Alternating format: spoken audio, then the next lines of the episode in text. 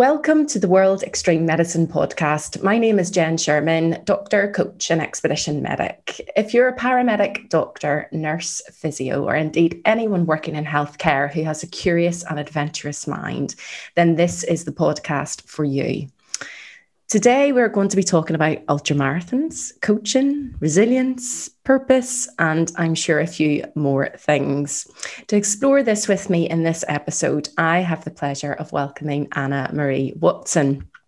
Anna Marie has two big passions ultra marathons and coaching outdoors. Pre COVID, she regularly achieved podium positions on the International Ultra World Tour Series and the Marathon des Sables. Having served in the British Army, she is no stranger to operating in challenging and extreme environments. And when not running, she can be found in the great outdoors coaching business leaders and athletes. Welcome, Anna Marie, to the podcast. How are you doing? Oh, it's a beautiful Sunday morning, and having a chat about ultra running and coaching is well, what else would you rather do on a Sunday morning? Let's be honest. And I've got a cup of tea, so life is good. Life's very good. Life's very good. And our listeners might uh, probably won't be able to see this whenever they, they, they listen, but Anna Marie's also got a wonderful OS maps behind her as her background. So it just um, demonstrating, I'm sure, lots of trails, Anna Marie, is it? Oh, yes, that's part, partly what it's there for. Um, yeah, but in the process of kind of setting up a home home office, um, and thought that it would be great to have kind of four OS maps put together, which is actually far more tricky to do than you think it might be. So there was a lot of glue all over the place, and it's not completely square, I won't lie. Um, but yeah, it's all centered around Trowbridge, which is where I'm based at the moment in Southwest Wiltshire.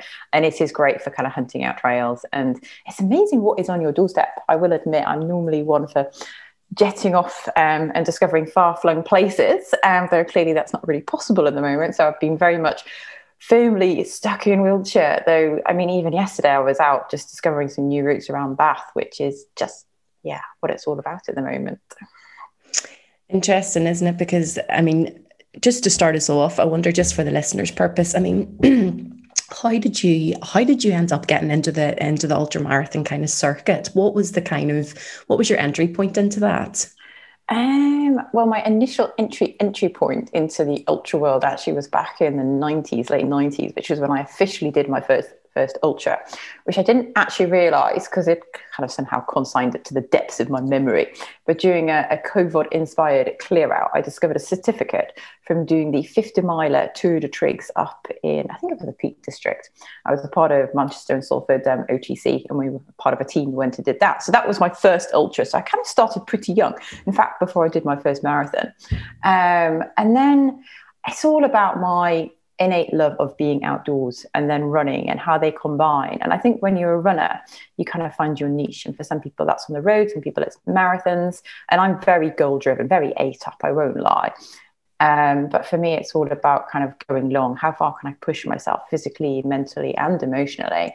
And then kind of everything kind of almost kind of comes together. And having um, an apartment in Chamonix, which I call my mountain home, on the doorstep, you can't help but be inspired by the mountains. And I just love being out in the mountains, you know, overnight, moving through the landscape. It's very much for me, it's a journey. And seeing the kind of the day transition to night and then back to day again, it's just a really, a time when I just feel very kind of in the moment. There's a, probably a form of escapism to it as well, but very much kind of connected to nature, to something which is bigger than me.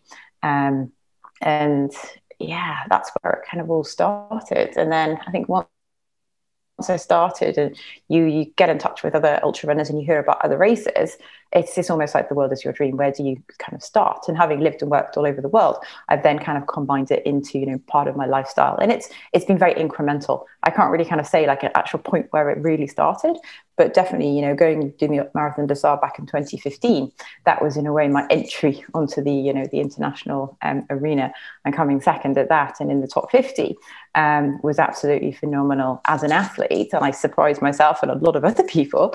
And then since then, I've been you know fortunate fortunate to go and do some other amazing races on the Ultra Trail um, World Tour Series. Interesting. So it sounds like, I mean, running obviously over time as well, the meaning that it's given to your life is is kind of increased and being consolidated. Um, One thing that's really interesting though for me is that you kind of su- surprised yourself when you did so well um, back um, when you first competed in the Marathon des Sables. I mean, I wonder, um, just from a psychological perspective, um, what were your expectations when you first went into that race? So I was living out in Riyadh in Saudi Arabia when I was training for it, and I really struggled with um, expat life, living as a partner, being unable to work. So for me, the Marathon des Sables was a focus, and it's something that I really channeled my efforts into, definitely for a good six months beforehand. Um, I've always had an athletic basis. Um, it's not that I came from nothing; that would be a lie. And you know, before that, I had competed in the Ironman 70.3 World Championships as an age grouper, um, and I'd done you know long distance and triathlon. So it wasn't as if I was coming from nothing. It's been you know even in 2015, it had been a 10 year journey since I'd done you know my first marathon. I'd done other ultras a bit, you know, I, would I'd kind of been more of a participant.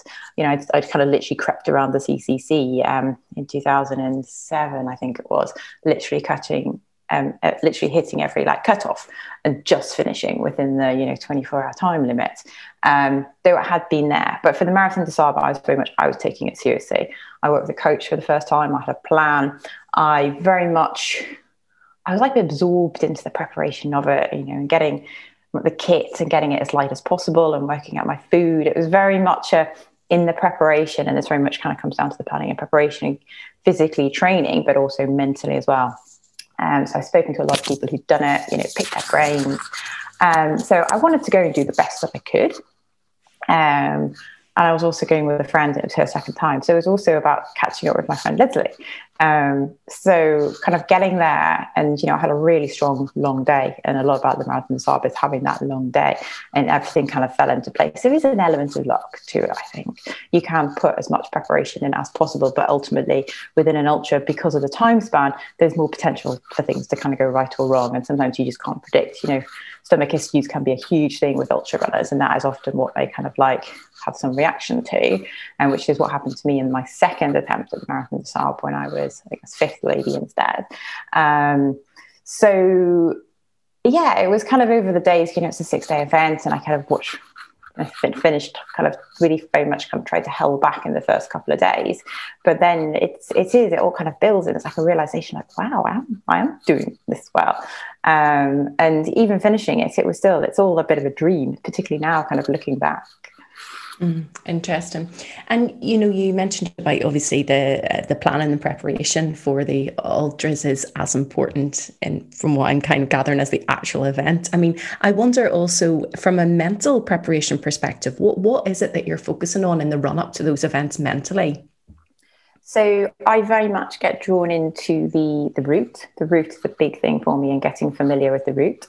And particularly, I mean, the marathon sub it wasn't it wasn't possible, and they actually keep the route um, a surprise until the, the beginning of the event, and then you get issued with the roadmap. Um, but in subsequent races, what I've done is very much studied the route. Ideally, that's getting out and training on the environment, so you kind of literally get to know it, I'm very visual. So for me, having those visual cues of okay, what villages am I moving through? Where are the where are the climbs? Where are the valleys? Where are the you know, whether the key points. So for me, I can kind of mentally kind of cross them off in my mind. Um, but if I can't do that, then it's very much about getting the profile or the routes kind of up on my office. Um, and when I did the UTMB in preparation for that in 2017, I had the profile and the route and the distances between checkpoints like pinned up in my office. So they were there, they were ingrained. And with the UTMB, you know, I'd walked the route several times, just trekking, but then going out and training on it as well. So I knew it almost at the back of my hand. Um, and for me, that familiarity really kind of grounds me. Like I know the terrain. And as I'm moving through it, it gives me um, actually know just kind of like an element of assurance and security because often when you look at these numbers that are involved in ultra races, particularly like you know the height that I'm going, you know, 10,000 meters for the UTMB, 160 kilometers. Like I, my brain can't compute it; it's too big. So it's like, how can I get my head around it? So when I'm stood on the start line, I'm not overwhelmed, I'm not daunted. And believe me, you know, standing on the start of the UTMB with two and a half thousand other people, that's a big thing. It's emotional. And when the music kind of comes up, the Van Quader, I can't remember the name, but it's like, wow okay and then just being able to focus on the moment and not let that kind of distract you just enjoy it. And ultimately you've kind of you've been there and you've earned it. And I do I do believe you know the races for me it's not just about the event. The event is a part of it. It is all about the you know the preparation and then the event itself. And then actually afterwards as well I think a lot of time and I've been in danger of this at the beginning particularly and I now try to you know, very much give myself time to recover and to reflect on what you've been through because it is a journey. It's a big and it's a lot of stress you're putting on your body physically, mentally, and emotionally as well. You're pushing the limits.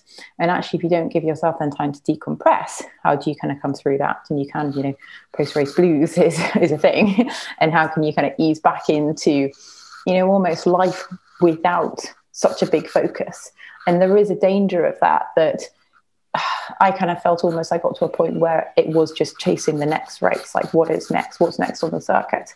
And I think that can be quite a dangerous place when you're living for the future and actually not maybe enjoying the, the present moment so much. So particularly I found with COVID, because I haven't got a next race, um, how can I actually bring it back and just enjoy running for running? And I really miss, you know, the travel, hands up, the camaraderie, being a part of the ultra community gives me so much, like the social side of things, that emotional connection to people. I do, I do really miss that. And yes, I love going out and I've been doing some FKTs in the local area, which is, you know, it's great, though it's not, you know, competing at an international level. not at all. And I think, um, it's really interesting. You know obviously past year has been it's been it's been challenging for us all on different levels but i wonder just picking up on what you're saying there when eh, something like you know being part of that circuit the ultramarathon um, circuit and the community which essentially it, it involves as well um, with the loss of that over the last year i wonder I mean, in terms of your own identity, how have you managed that over the last year? Pretty badly at times. um, so and it's I was I was lucky last year to have a race um, in Gran Canaria in February, so I managed to get out. And I'm part of a French team, um, WAA. What an adventure! I've been, you know, supported as one of their elite athletes since 2016, and it's been great to have that partnership ongoing. They're very much connected to the half marathon Saab brand. Um, and you know, there's athletes that I've known for five years. We've raced together. So you know, some of them were out in Gran Canaria in February this year, 2021, and you know, it was great to see them be able to, though I had proper FOMO going on. You know, I wanted to be there. I was there last year. We had an athlete meet up afterwards and we were up by Roque Nublo doing, you know, some product shoots for the new items of kit are coming out for the summer range and, you know, having living together in a house and cooking together. And it was, you know, it's all kind of that kind of family vibe almost. So to not have that is, is, it's a big loss. You know, I've put a lot of my identity, particularly over the last few years, on being an athlete and also being a coach. And I very much found with COVID, particularly in the beginning, they were both taken away from me. I do predominantly work face to face with individuals or facilitate small workshops, whether that's in London or Geneva. And again, that's not been possible. So, in a way, it's been a pausing, a massive pausing, like a car crash of a stop, and then kind of exploring myself okay, who am I? If I'm not an athlete and I'm not a coach, what what remains? How do I strip things back so I kind of rediscover myself as Anna and I don't have to put everything on, you know, succeeding at racing or being the most, you know, thought leading coach about taking coaching outdoors. How do you kind of really bring it back to yourself as an individual? And, you know, there's still good days and bad days. Um, you know, as much as I love my training session yesterday doing hill reps up and down Bath, there was that part of me that was longing to be, you know, in Chamonix in my mountain home, going up and down Brévent. Um, so it is, it's, it's that balance of being grateful for what I have had in the past, but not living in the past, and um, not grieving too much because it's a loss in a way. And then being grateful for what I do have in the present because I am incredibly lucky on so many different levels. And then just being you know optimistic for the future and what it may bring even though that in itself is so uncertain. Mm, absolutely. And i think you know the other the other aspect of all of that really is also how do you think this this period of pausing as you you know so i think really aptly kind of describe it. How is that or could that or do you think it will change how you move forward with your passions of running and of coaching? Do you feel that this time has informed those in a way? Yeah, and I don't, I don't know. I'm still working through that. It's almost with the racing. I kind of question myself: Have I, you know, achieved what I wanted to achieve in my racing? Is that part of my life done? I don't, I don't know. There was two races that I always wanted to take part in, and that was the Marathon des Sables and the UTMB. I stood on the podium of both and more. And you know, is that enough? At what point is that enough, or are we on that kind of continual pursuit for for more?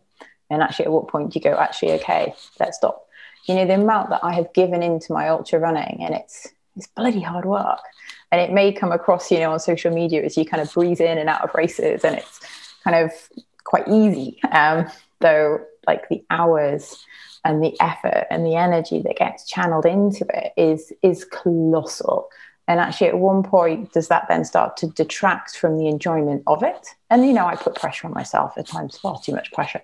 And i've you know kind of over raced i i now looking back in hindsight say and overworked as well is getting that balance. You know i was trying to get my coaching business off the ground and building partnerships with different kind of companies and that in itself. There's only you know so much that you can do which you know I, I reckon i do have a fairly addictive personality and that does give you the drive though actually at one point does that become a danger as well and you do push yourself too much because it is. It's a very fine line. And i do reckon that there's been points where i've been extremely close to burnout. And actually then how do you kind of come back from that?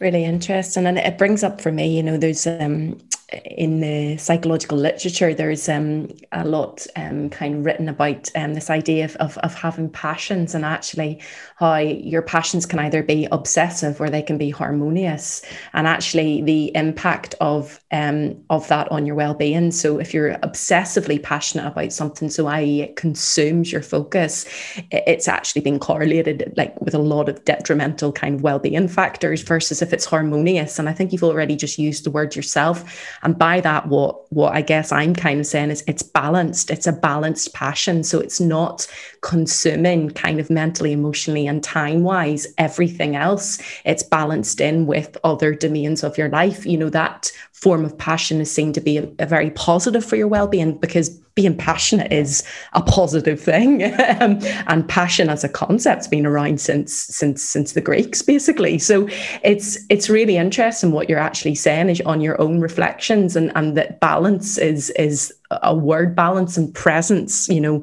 i'm hearing are two things that you yourself are keep coming back to in in all of this.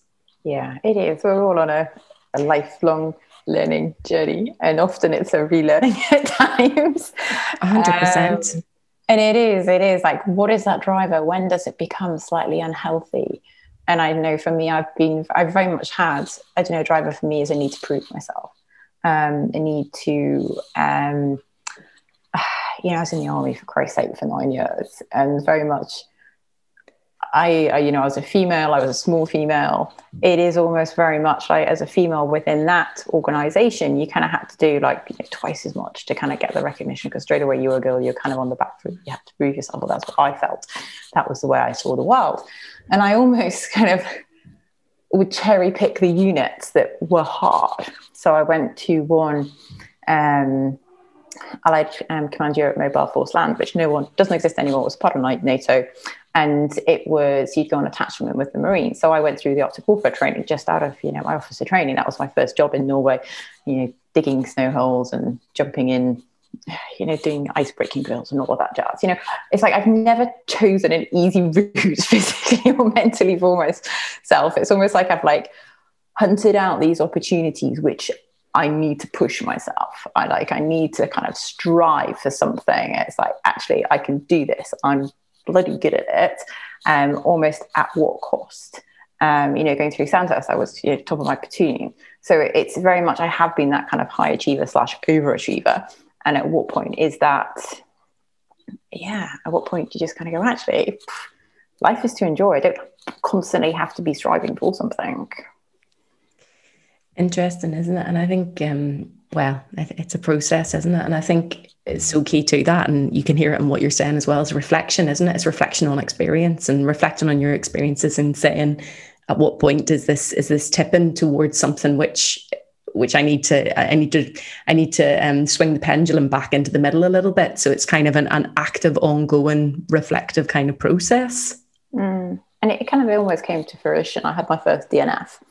Um, dreaded DNF in the ultra running world. It's like, don't talk about that kind of thing. Oh, um, and it was Diagonale des Fous um, at the end of 2019 um, in Reunion Island, which is this kind of tiny little French enclave nestled between Mauritius and Madagascar. Uh, it's a tropical island, and it's just vicious. Um, it is, you know, a hundred miler, and there's a lot of bandied around in the ultramarathon world. You know, what's the toughest? It's it was all about kind of you know the toughest, the hardest, challenge yourself, and you know, Diagonale des Fous does tick most of the boxes. I won't lie. Um, and yeah, I got to that point. It was the end of a year I'd raced a lot, and I was just done. And I knew I would have had another 30 hours to go. And I was just like, I'm done, kind of thing. I'm just like, I've just, um, for today, that was me. I mean, clearly it's quite an expensive lesson flying halfway around the world to get to that point. Um, maybe I could have done it slightly cheaper financially. Um, but hey, yeah. And having had that, it did, it really marked me. And even now, it's like, at some point, do I go back? Do I not go back? How do you address failure? Because I think failure within our society is something that we we kind of don't talk about, and particularly within you know the corporate world and failure. How does that sit? And actually, yes, it's an element of risk. And if we don't address risk, then how do we kind of learn?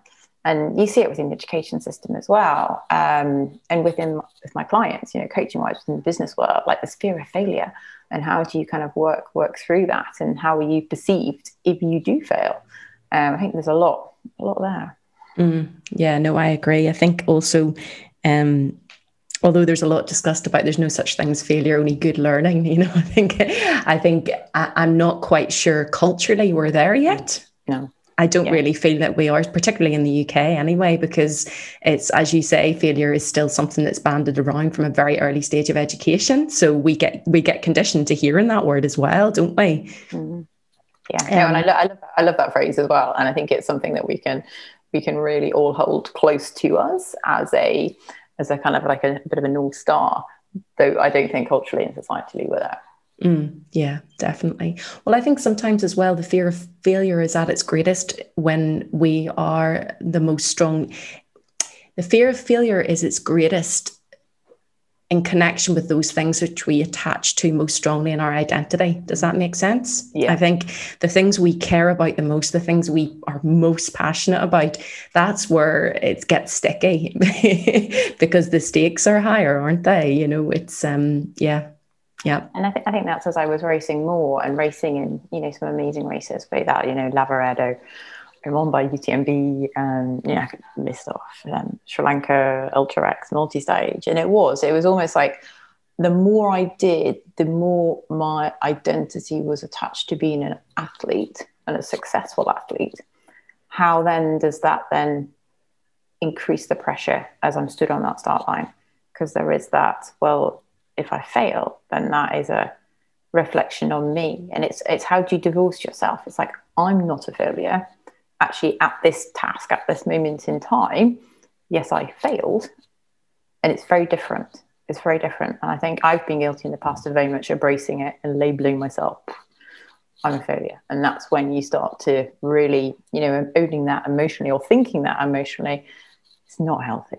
Mm, yeah. I think it's uh, um you know, my own reflections of this is it's very much an inward process and an inward process of, um, you know, meditation, reflection, writing. It, it's it's it's it's trying to untether ourselves from some of these um, extrinsic kind of um, extrinsic uh, self worth uh, mm. type ideas, isn't it? But that's um, that again is a process.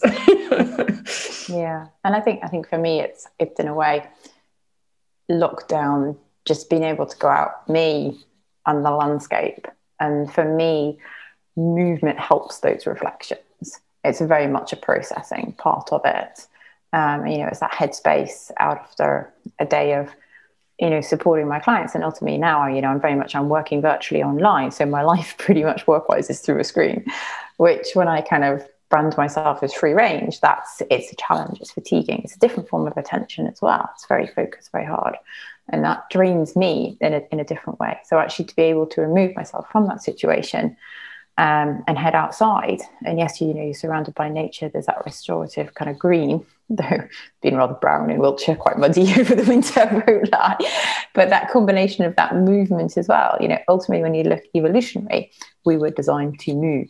Um, so it's okay, how can I use that to help accept the situation and, you know, let go of certain things? Because ultimately, if we cling to some things too tightly, how does that then actually open, enable us to open up to what else is going on and have an awareness of what other opportunities may emerge. And actually, it is looking at it in a slightly reframe. Okay, you know, COVID wise has actually brought me a lot of opportunities as well.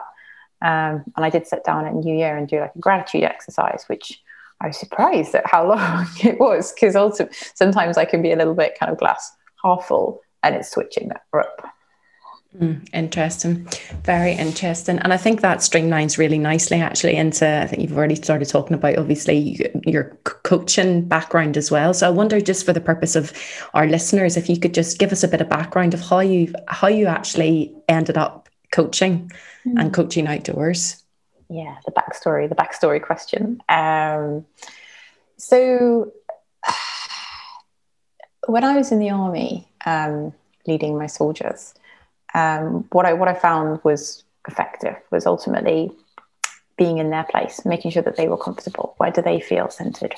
And then ultimately listening was a massive part of it and asking questions. Um, and you know, at the time, I didn't realize I was doing some form of coaching in its basic kind of skills. Though ultimately, as a leader, my style was very coach-like. Um, and then when I left the army, my last job had been in leadership and development, working with students, and I loved seeing kind of students come in and having these conversations with them and actually how then did that shift their mindsets and change aspirations and support them working towards specific goals. So it's almost like, you know, the threads were there, though at the time I had no idea that this would be like a future career for me. I didn't even realize that coaching was a thing. And if you'd suggested to me when leaving the army and transiting into civilian life that actually working with a coach might be beneficial, I would have been like, What's a coach? You're crazy. I'm fine. I don't need any help, kind of thing. That was very much kind of my my kind of values were very much around freedom and independence, and I can do it by myself. I don't need any help. Very kind of individualistic. Um, though when I was working in the Middle East, one of my colleagues was a trainer in NLP, neuro linguistic programming and he was putting on a course over the summer, you know, in, in Abu Dhabi when it's super hot. What would you really do? Um, I'm not much of a shopper, I won't lie. Um, and you know, you'd get up at four o'clock in the morning to go for a run. So by the time you you know you're done your training for the day, what else do you do? So I jumped at the chance. Um, and this is almost where my kind of learning started again. I kind of, you know, at school I was very conscientious. That was always my school reports. By the time I got to university, I was done. I wanted a job. I wanted out. I wanted to travel and then I kind of came full circle. And I do think there's very much times of learning periods for different people at different stages within their life. And for me, once I started on this kind of learning about, you know, personal development and growth and leadership and resilience and well-being and coaching, like hours off, you couldn't stop me. I just kind of literally went from course to course to course. And I was a little bit of like a learning junkie, and I was very much in that discovery phase. Um, though also I, you know, transited out of the army, which in itself is, is huge, you know, nine years in the military, moved into the learning development world. And then, okay, I was doing these coaching courses and then what? And this is often the way with coaches is that you kind of, you're in some management role potentially, you may do some coaching qualifications, but then how do you set yourself up as a coach? Like the business side of it is very different. And actually the business side is often what is the missing link and what people don't kind of really get because it's very different from having some coaching skills, but then actually translating that into kind of like a business. How do you actually, you know, make some money out of it? Because ultimately, at the heart of it, within the way society is set up at the moment, there is a financial element to things, and how can you make it successful? So, um, it's been very gradual. You know, I did my first coaching qualification back in what 2010. That was 11 years ago. And in then, it has been a real gradual shift from yes, being employed full time, doing the qualifications, getting a few clients on the side, to then working on um, like interim projects, for example, um, or doing part time work and balancing it with my coaching. And in between, I studied for a master's in teaching at Sydney University. Um, and then, yes, I was fortunate to kind of accompany my husband to Saudi Arabia and then back to the UK. And it wasn't until I kind of really landed back in the UK in 2015, I was like, okay, how can this be a business? How can I kind of set this up? And for me now, it is very much about having a portfolio. And yes, I do some associate work and I balance that then out with my private clients and what I kind of love doing. Throughout that journey, I've very much found my coaching niche within coaching outdoors. And then again, I didn't know that when I first did my first coaching qualification. I just went to learn. Coaching outdoors wasn't even a thing. It wasn't even mentioned on any of the courses. I do remember going and doing all of my peer coaching qualification. So, sorry, whenever on the course there was a chance to have a peer conversation, and even in Abu Dhabi when it was super hot, if there was an opportunity to stand by a window and look out of the window, or go onto the rooftop if it was a bit cooler, or go for a walk around the block, I would always place that request to the individual who was coaching me if it would be an option. Because straight away you know for me my natural affinity is to be outside is to be moving or at least you know to, to be able to look out of a window. And even now i'm looking out the window now behind the screen. Having that kind of sense of i feel confined inside outside for me i feel a lot more grounded so and ultimately within coaching you want to feel grounded you want to feel you know inspired you want an element of creativity because it's all about changing your mindset or thinking beyond what you have at the moment. Okay, what do you want to achieve? And then how are you going to get there? So, actually, for me, I find that I do a lot of my thought, I do most of my thinking outside and moving. Okay, let's bring it into the coaching world. So, that's when I've kind of started to kind of dabble and experiment with it. And it's kind of one of these really weird places where the, some people have been doing this for years. It's not new, it's not rocket science. You, you can take it back to Aristotle, who you know used to, to teach his students kind of walking um, outdoors. So, how can we then actually make it current? Because from what I see within our um, you know, capitalist system at the moment, and particularly within the work environment, work is done inside, sat down. It's very much presenteeism. You have to be there, you have to be seen for you to actually be working. And actually, as knowledge workers, we've moved beyond that. You can't be productive sat in one place for 9, 10, 12 hours a day. It needs to be split up, but it's still very much grounded back in the roots of you know, the Industrial Revolution, where you used to clock in and clock out from work. Um, whereas actually now we it's our brains that are prized. We need to be kind of thinking differently. We need to be thinking creatively. And we can't work. Our brains don't operate like that for nine, 12 hours a day. And I find it really quite scary when I kind of, you know, log on to my clients and kind of speak to them. And it's almost this default, you know, how are you today? And they'll just be like, busy or good.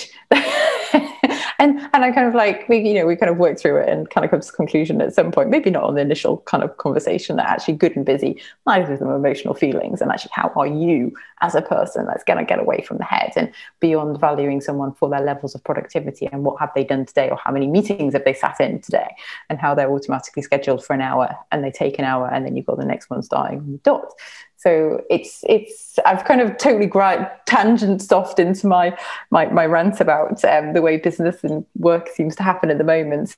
Um, and observations from my coaching at the moment, but hopefully that's given like an insight into my coaching backstory and how I got to where I am now. And I'd love to talk a little bit more about coaching outdoors if possible, but I'll pause. no, definitely. I mean, I think, I yeah, no, hundred percent. I mean, I think um, I think definitely because I know you also recently um, co-authored a chapter on this whole on coaching outdoors, um, essentially. So yes, no, tell us a bit more about that.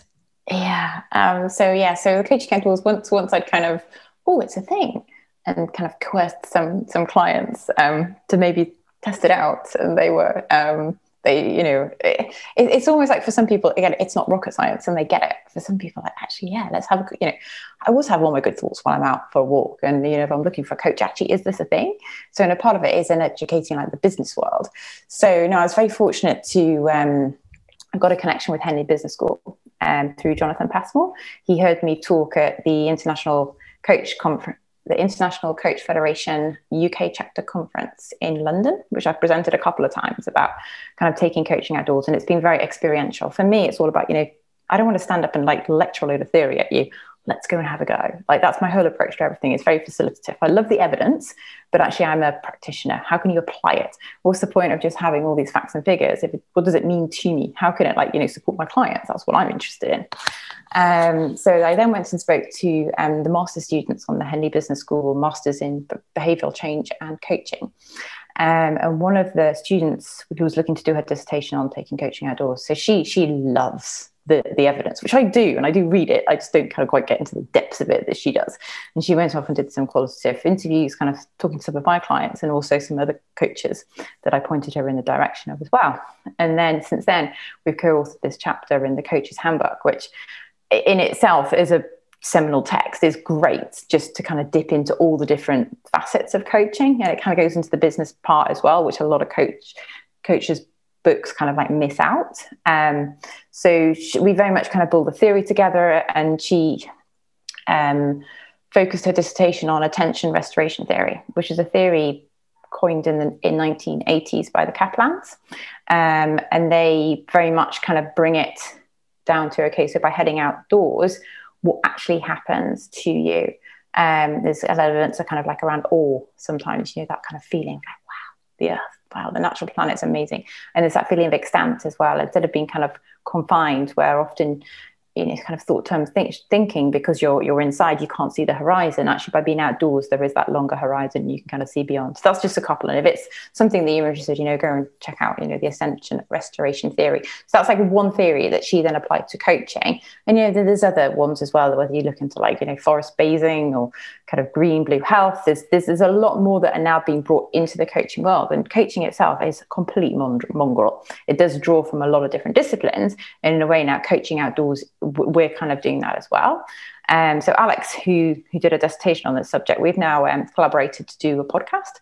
So we have our own podcast, the um, Coaching Outdoors, which is we're basically inviting other practitioners who work within the outdoor space and some thought leaders as well. So you know we've had Jonathan Passmore, David Clutterbuck, we've got Peter Hawkins who we're speaking to on Monday, uh, Liz Hall from Coaching at Work, for them to kind of you know give an insight into what they think about this kind of area um, and how they see it changing the profession, if, if, if they do not, um, and the benefits of it. But then practitioners as well who are you know integrating their own style of coaching and then taking it outdoors and, and that in itself is huge because there's so many different flavors of coaching and then every coach has their own style so you know we've had one you know lizzie for example lives down um, on the southwest and she does a lot of blue health a lot of kind of that, that liminal zone between you know the sea and the beach and the land and actually what's going on what's happening there. And actually when you're going through change um, you know when you're working with clients ultimately they are going through a process of change. And actually how can we draw that metaphor from the natural environment into it? And you know often it's uncomfortable you don't quite know what's happening. And how can you kind of in a way be creative and get out of your head and use inspiration from the, the landscape? And then you know for example there's another cat who lives up in Edinburgh, she's um, she's very much more NLP, and she works a lot more to the NLP processes. But she takes clients out for you know longer journeys through the landscape, kind of more expedition work, which I know like a lot of um, your listeners are more kind of expedition. And in a way, I just like to segue slightly here um, into my expedition kind of history. As part of my role within the British military, I'm a qualified mountain leader, and that in a way has relevance to the outdoor space partly because I believe as soon as you take people outside, you need to be qualified to look after them. Yes, physically, but also kind of psychologically as well. So for me, the physical side is it is very much, you know, I've led expeditions in, you know, Nepal, Ecuador, Southeast Asia, Morocco. So I've got that kind of, you know, ability to be within the landscape and to be able to dynamically kind of assessing what is going on physically, but also then psychologically being able to meet them. Because emotions can come up and you never kind of know when and actually how can you kind of contain them or support the other um, individual to kind of work to work through that um, so yeah that's the the, the kind of the, the, the scope and the depth and the range and i do believe that you know as an expedition leader the ability to have some form of coaching skills. And I saw this, you know, when I was taking students to Nepal, for example, we were going, you know, five and a half thousand feet up in um, the Langtang Valley and actually walking side by side with them, having these conversations outside of their normal setting. It's often know, the longest they've been away from home for a month, and just really supporting them through that process of being away and yes, the you know the beginnings and the endings of an expedition itself. How do you manage that? But actually, then how do you then take the learnings back into you know a lot of them at you know secondary school doing GCSEs or A levels? How can they then learn? And a lot of it's around confidence and awareness, um, and just you know discovering who they are as an individual. Mm, definitely, and I think. Um, I think uh, you know a big thing in coaching also is is um, and actually just just to pause for a second just for the benefit because i sometimes make an assumption i think sometimes when you um, are, are, really interested in something you make an assumption that everybody else knows what it is but just for the purposes of our listeners just in case somebody people don't actually know what coaching is i wonder anna marie do you have a working definition of what coaching is so whenever I try, it sounds so trite. so I, I, will offer like um, this is what I kind of explain to clients when I'm meeting them for the first time what coaching is.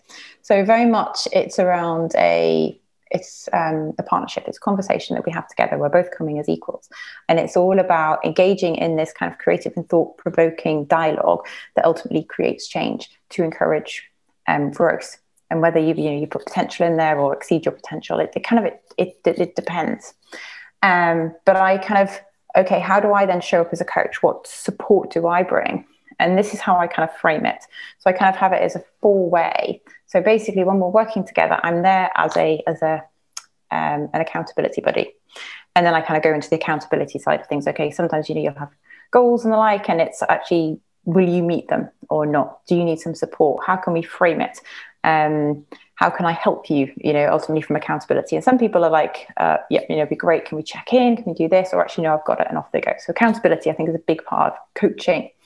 Um, it's an element, an element of being a thinking partner. So it is about it's a lot. It is about our thoughts. How do we manage our thoughts? And in a way, that's a skill in itself. So there is an element of education of how can we manage them. What theories are there? How can we kind of encourage new ideas? Our reframe uh, for example. Um, so there is that element of kind of being a bit of a thinking, a thinking partner. Again, it's coming as an equal, and this within coaching, I think, is really important to stipulate. You know, I'm not there as a, you know, as a mentor. I'm not a counselor. I'm not a consultant. I'm not the expert. I'm not telling you. Ultimately, you are the expert in your life. What I'm doing is holding up a mirror just to kind of sometimes strip away things because often we just are completely blind when we think of our unconscious and you know the number of decisions that we make a day. We are very unaware of a lot of them. We're kind of like little robots on default, kind of walking around. So yeah, so we've got accountability buddy, thinking partner, then critical friend. So it's there, and you know, coaching can be challenging. It's not kind of I'm going to agree with everything you say. I'm going to spot patterns and trends and kind of point them out and kind of call your bluff at times, and it can be a little bit uncomfortable. And very much, I do appreciate like the level of challenge that people can um, take can can change. And yes, you know, if it's too much and I'll kind of, it's all very much about being open and honest and transparent and kind of, you know, yes, it can be push, push, push, but then at times it's like, okay, step back. But then it's a noticing that and then potentially next down the line. Because if you come up against a barrier or some resistance, that's an indicator that something's going on there that's triggering something inside of, you know, you as an individual. And what is that? And that can take an element of reflection. And then the final is a bit of a cheerleader. And I think, you know, at times we all need a bit of a cheerleader, sometimes to give us a bit of a boost, someone to celebrate. Because a lot of times I'll have clients who have goals and they're constantly striving towards them. And it's almost they reach their goal and it's like, dink next. It's like, whoa, okay, stop. Let's just kind of take a moment and pause. Ultimately, we just become just on this constant kind of treadmill trying to achieve the next thing. And actually, how can we really just kind of set it in, in, in state? So that's that's how I kind of bring it together. It's very much it's a dialogue, it's a process. And within coaching, it's yes, you can have coaching conversations. Often the beauty and the magic then unfolds after the conversation because it will have triggered something, it'll have prompted something.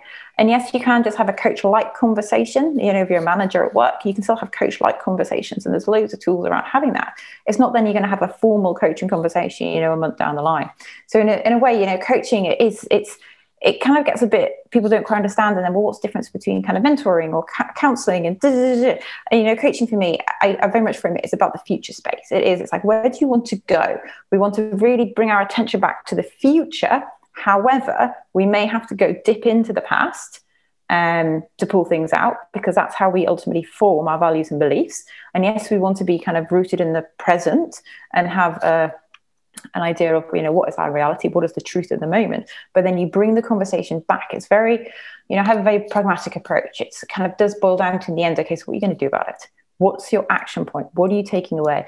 And i want to be able to give my clients something by the end of the conversation something really clear that they can then do. Whether that is a reflect on something, a think about something, a change behavior, a try to communicate differently, it's something that is tangible and action orientated. Otherwise, it can just descend into a bit of an existential philosophical conversation, which is all very nice, though actually is it creating tangible change moving forward? Mm, yeah. Very well put. And I wonder, uh, you know, just we're coming near the end, but I wonder just just bringing those two your two passions together, the coaching and the running. Um, how do you apply your coaching brain to your running? Oh, it's constantly there. It's like I have my little internal voice, constantly breaking breaking things down, and I do self coach a lot.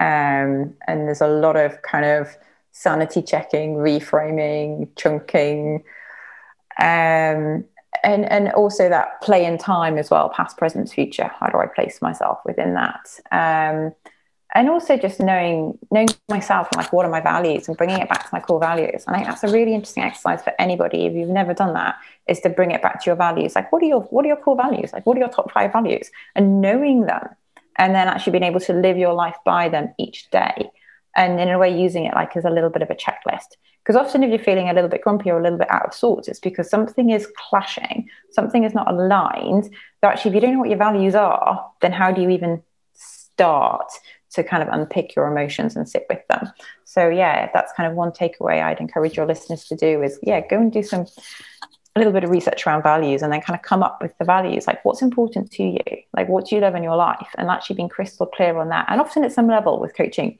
you kind of know the answer already.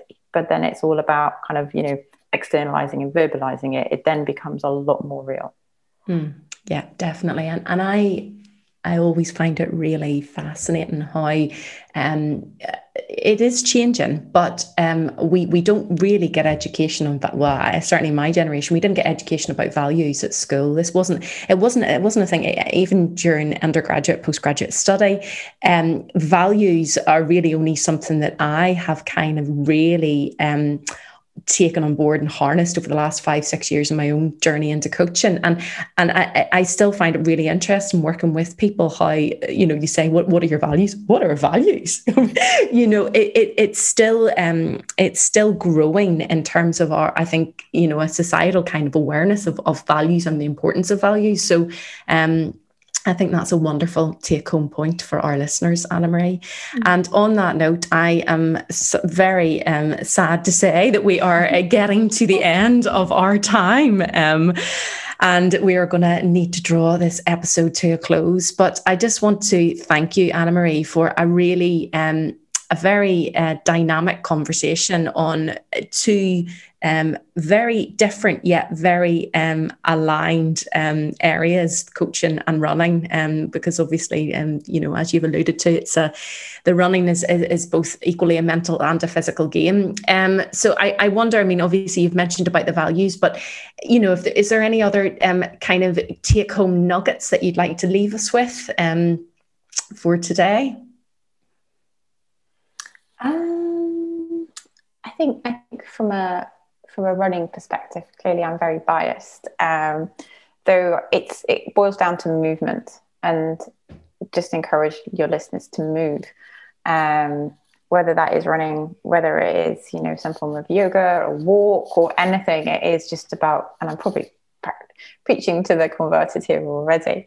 Um, though even I find myself, you know, stood at my desk and it is right i need to move i need to get out. So i do think that movement piece is really really important. And then kind of from the coaching side of things as well it's just just open yourself up to it. If this is something that you've not kind of entertained or heard about before just kind of think okay so you know who who who would i be as a coach? What kind of coach would i be? How can i be maybe you know a little bit more coach like as i move through my day? And whether that is just maybe kind of pausing to ask questions like open questions as opposed to the closed yes no kind of these open questions really expansive. Just and then listen with curiosity um, and be present. Because often we will ask a question or have a conversation and actually our minds are somewhere else or we're kind of racing to think about what we're going to reply to the person. So actually let's just give that individual the respect and the space to kind of come up with you know what they will um, so I think that would be my, my two side of things. I'd love to kind of signpost if, if people are interested in the coaching outdoors piece to check out um, our podcast website, which is coaching-outdoors.com, coaching-outdoors.com.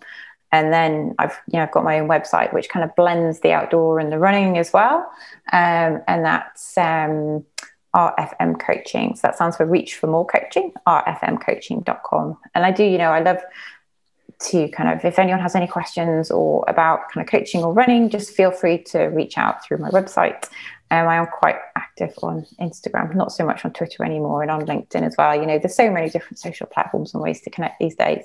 Um, but I'm always open to have a conversation. And, you know, I love kind of increasing my network. You never know what opportunities may arise. Um, what can start with a conversation and where it can lead to. So, yeah, I'd love to hear from your listeners. Brilliant, fabulous stuff. Thank you again, Anna Marie, and thank you very much to our listeners for joining us today. See you next time.